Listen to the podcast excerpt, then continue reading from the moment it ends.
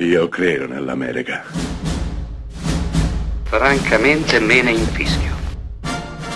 Io sono tuo padre. Anna Nishimasa. Rimetta a posto la candela. Rosa bella. Newman è una piccola cittadina in Georgia. Lì c'è uno sceriffo, uno sceriffo massiccio, ben piantato, si chiama Scott Hall e non crede ai dischi volanti. Beh, però dovrà ricredersi perché a un certo punto sulla sua strada incontrerà un bambino che dice di chiamarsi H725. Non solo, sostiene di venire dallo spazio e porta con sé una specie di arma, ma è un chissà, forse un giocattolo che riesce a comandare a piacimento gli oggetti e anche le persone.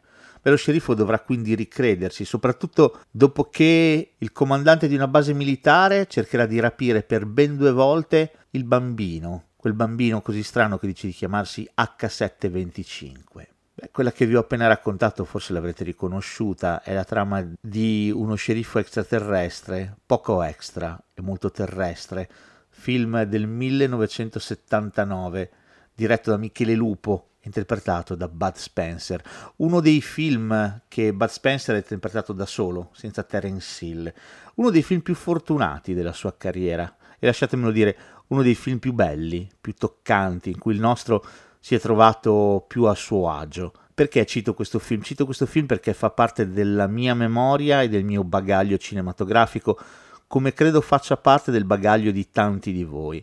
Bud Spencer ha rappresentato per chi ama il cinema e non è più tanto giovane, un faro nella notte, un papà quasi, robusto e barbuto che risolveva le cose a suon di schiaffi e questo a noi ragazzi piaceva tanto perché era un bel modo per risolvere le cose, non c'erano armi, non c'era volgarità, c'erano solamente schiaffoni e cattivoni che finivano in terra ma si rialzavano sempre.